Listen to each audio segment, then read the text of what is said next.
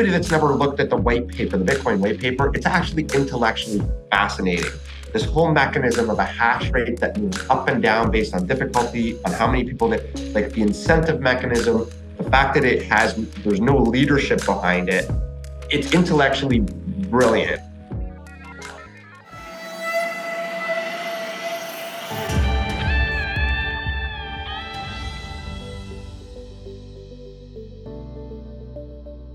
Andrew, thanks so much for coming on the show today and, and doing another episode. Tell me more about mining. Like, tell me more about the whole. Uh, I'm just curious because I totally forgot that you had this whole world into mining. Aren't they all trying to use what's it called? Um, Stratum version 2 that allows for like where the miners themselves have more of the votes than the mining pools on Bitcoin?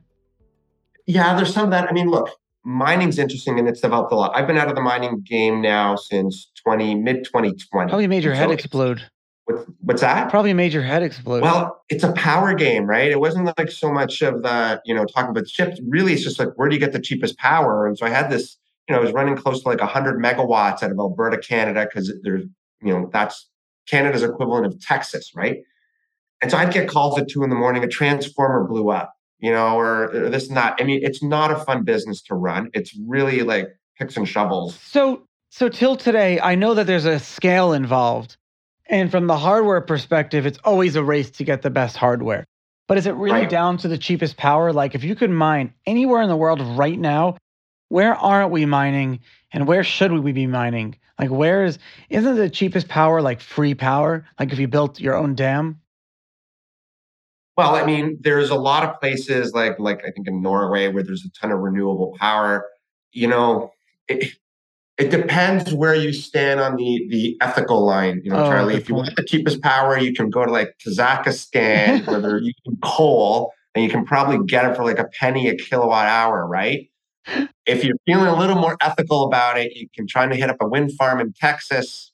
Texas got a ton of wind farms and pay, you know, four or five cents. But you know, the, the, renewables outside of hydro, like, you know, like places like Quebec are like 100% hydro. Renewables not that compelling. Like we looked at solar, we looked at like flare gas, all kinds of stuff.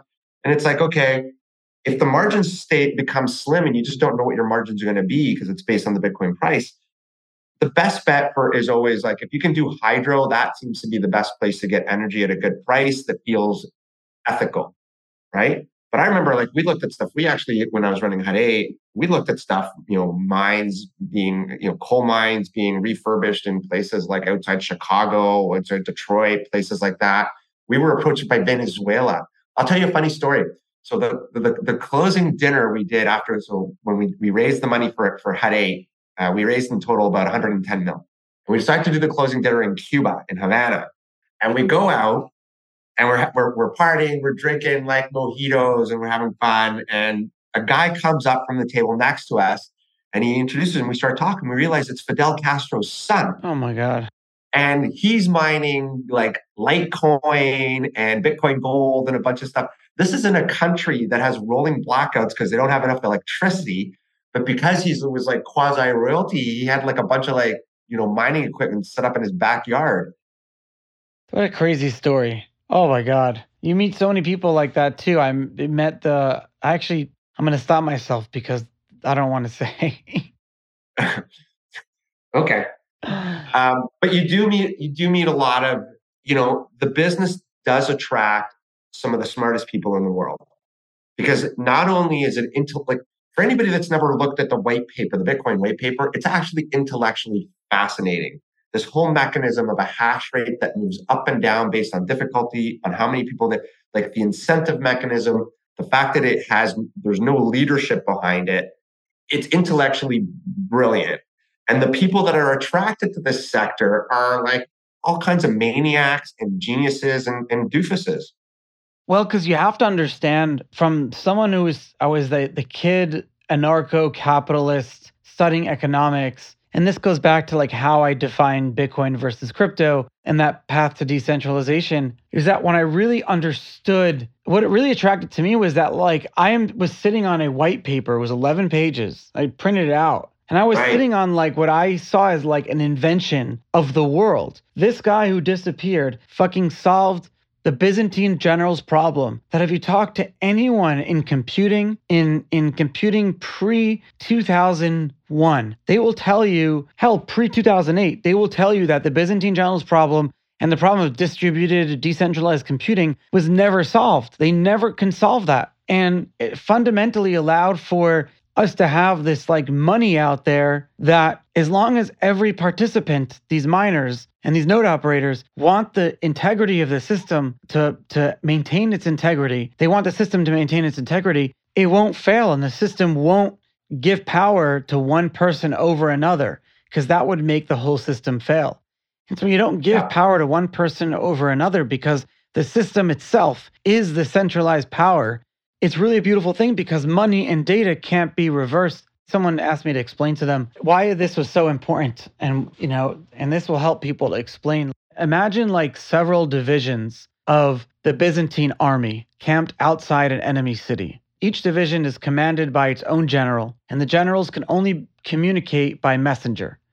The armies have to decide on a common plan of action, either attack the city together or retreat. So, for a successful operation, all the loyal generals have to decide on the same exact plan of action. If a small number of generals that are traitorous, they can cause the general to adopt a bad plan, and they can have some generals do bad plans and everything. And so the challenge is that some of the generals can be fake, can have fake data, they can be traitors, they can be trying to confuse the other people. So without a reliable way to verify messages from one person to the next, you don't know at one point along the way the chain was broken. And when Satoshi figured that out by incentivizing these people, it's like having a separate entity that's there that's tasked with like maintaining the integrity of the chain.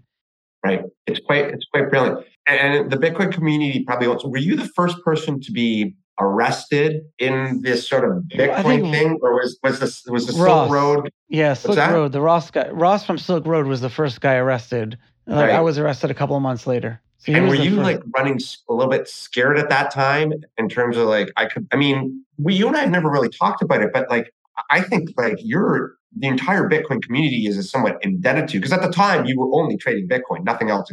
At the time, we were only trading Bitcoin. BitInstant shut down around the time of Ross's arrest, just because around that same time there was a government thing that came out that said that all crypto, all Bitcoin companies now that are doing Bitcoin business are like money transmitters and need these licenses right. and you can go to jail. And that changed everything overnight. So we shut down the company and I was arrested a couple of months later. Up until my arrest, Bitcoin companies didn't see themselves as like money. So they didn't, a lot of them didn't require ID. They didn't, re, you know, any of that. So right. it was a very different world. The day I got arrested, all these exchanges started requiring ID to continue trading. And that fundamentally changed how Bitcoin was run. Right. I guess all the know your client, KYC, anti money laundering, all that stuff, right? Oh, yeah. Um, Changed everything. Which is now standard amongst any, not just Bitcoin, but anything you want to trade anywhere.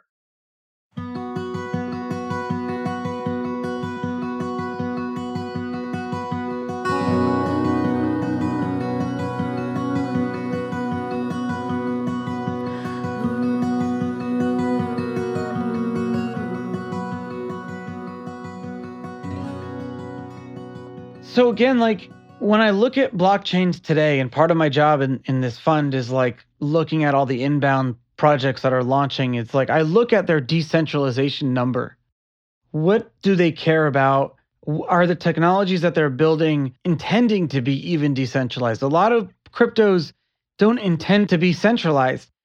Don't right. and, and I used to put those in the non-crypto bucket, but now I put them into the crypto bucket because a lot of them still use some like distributed ledger technology, although they want it to be permissioned. So you can't exclude them. So do you hate do you hate staking? So for example, with ETH, because somebody can come along and say, I want to buy a billion dollars of ETH, and then they have so much control? I don't believe that voting should be a construct of how much money you own. And that's what staking is.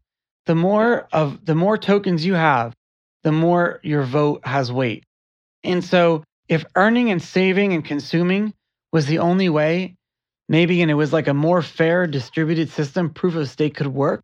But I'm not an anti proof of stake because I have a lot of fun playing around with distributed technology companies and projects. If you're not trying to like solve the world's money problem, then it doesn't matter if you're using proof of stake.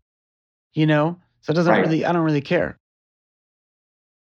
Yeah, because I agree with that. I think outside of Bitcoin, again, crypto, I think we've I think we've aligned to say Bitcoin may not be a, crypto in the traditional sense, but nobody builds anything on proof of work anymore. Like I don't I have never No. seen a token come out on proof of work in three years, maybe longer. I think there's still like the old, you know, splits from Bitcoin, like Bitcoin Lite and some of this stuff that still is on mining. But if you're looking to do build utility into blockchain, it seems that proof of stake is the the better way to go. Probably the only way to go. Proof of stake works when you have a system that constantly needs updating and upgrading. I will concede and, and agree with that because Satoshi didn't foresee one aspect was that developers in Bitcoin themselves would garner enough power to prevent changes and updates that will allow for more development and things to be built on Bitcoin. And I think Satoshi, by naming some specific people in the white paper and those people starting Bitcoin companies and then being developers themselves coming into Bitcoin later on, not in the early days, but they showed up later and now are preventing Bitcoin from growing. Satoshi didn't see that happening. And that's what is preventing from Bitcoin from growing. Whereas in proof of stake, you can put out a proposal for an upgrade and it gets voted on by all the people involved. And so I love that. I agree with you there. Yeah. I also think there's a form of alignment that if you're trying to control a, a, a staking network, you have to invest so much money that if you try then to compromise it, Good point. you're really just hurting yourself, right? So somebody comes in and buys 51% of the, the Ethereum network. At that point, the system just collapses on itself and you've spent Yeah, billions on something that's worthless. you're right. And at the same time, driving up the, the price to a point because Right. there's just a finite amount of these things that are on the market, right? So, so you there's definitely like it's wargaming. It's like economic wargaming. That's literally what this is. It's like everything is an economic war game. It's hard to make definitions. Maximalism is bad. Yeah, I mean, I'll, tell you this, yourself. ru- running a staking company, so tokens.com, we, we do a lot of staking. It's way easier than running a Bitcoin miner. I can't even imagine. I don't have to deal with transformers or any stuff. It's just like the security, the rest of the stuff. Employee like capital costs. You don't have to write anything off. Like you're you're basically you buy the token. That's your capex is the token, right? It's not an ASIC machine. You know, ASIC machines now the, the useful life I'm told is down to like two, two and a half years. Because if the next model comes out, you got to keep. You know, that's a real battle. Like the improvements happen so fast and quick, and if you're not on top of it, you're just going to lose your shirt. Didn't but didn't like like the price of Bitcoin going down so much kind of like shake that out? Like all the miners that were unprofitable. How are miners even profitable now? Are they just holding the Bitcoin? No, I think that most of them sell the Bitcoin right away. They have to, Huh. to pay for bills, and then they, you know, they're they're they're doing other things. So here's what happens: is, and it's the dumbest thing ever, but it's, you know, hey, this is the way everything works. When the price of Bitcoin was going up, like when it was in that like fifty to sixty nine thousand dollar range, okay, back in twenty twenty one, the world went fucking bananas for Bitcoin. We and the mining machine sales were off the charts and the prices they were charging were really, really high. Here's the thing the delivery of those machines, because they had to keep up, and Bitmain, you know, the delivery cycle might have been, you know, four to five months at the earliest, but for a lot of people, it might have been like 12 months. So what happens is you put down the money, you order a bunch of these machines, and then you realize a few months later, prices come down, you've overpaid for the equipment, but you're stuck because you've ordered it and you've got your site ready. And so you got this thing of like resales where a lot of people didn't fulfill their their their final payments because you put down your deposit, you couldn't pay for the final, or they got it, Yeah. resold it. And so it, it was bad for a lot of people. And we saw the same thing happen in 2017. And you'll see it again because you know what? Today is probably a really good time to start Bitcoin mining because you can get equipment for relatively cheap. The price is low. I think it dropped overnight. It's around 26K. This is a great time to start a Bitcoin mining company. However, this is probably the hardest time to find capital to do it. And to do it properly today, I mean, you don't need one or two million. You need like, you want to do it right. You need like 30, 40 million dollars. Crazy. It used to be just one or two million. Andrew, I want to save this conversation for our next episode. You're going to be back on the next episode. So for the listeners, tune in. Thank you so much for coming on the show today and talking about this crypto versus Bitcoin debate. I'm thoroughly excited. We're doing five episodes together. So, guys, we're doing a whole series. It's going to be a lot of fun, but I'll tell you more about it soon. So, have a great day.